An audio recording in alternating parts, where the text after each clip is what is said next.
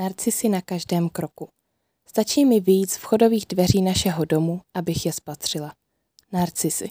Těšila jsem se na dobu, až znovu pokvetou.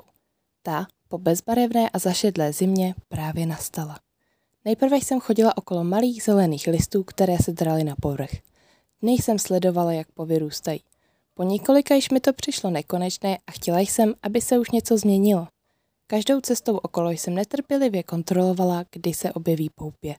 Jenže jakmile se objevilo, zase jsem čekala na něco jiného. Než vykvete. Mé čekání zhatilo nevlídné počasí. Opět se vrátily přízemní mrazíky a teplota přes den byla jen pár stupňů nad nulou.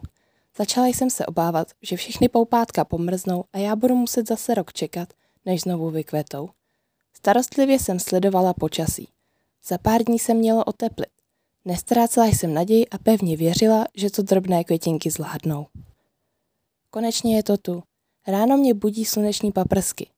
Během dne se výrazně otepluje a tak se jdu podívat na zahrádku. I z dálky vidím zelenkavý porost a poupata houpající se ve větru. Všechny narcisy se zdají být v pořádku.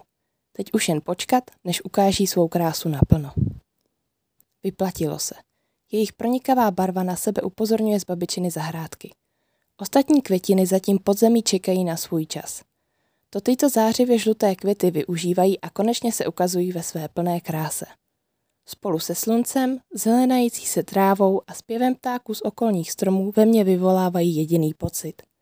Jaro se znovu hlásí o nadvládu. Žlutá je pro mě barva veselá a jarní a narcisy, které kvetou pouze v tomto období, jsou pro mě tím samým. Vidím je všude. U zastávky autobusu, v travnatém porostu před školkou, na každé zahrádce, kterou míjím. Jejich hojnost na mě působí tak, že jsou snad na každém kroku. Trochu se i bojím, abych některou z těch malých květin nepřehlédla, až zase budu dobíhat autobus. Pro rádio Vyšší hlas napsala a načetla Anna Brabcová.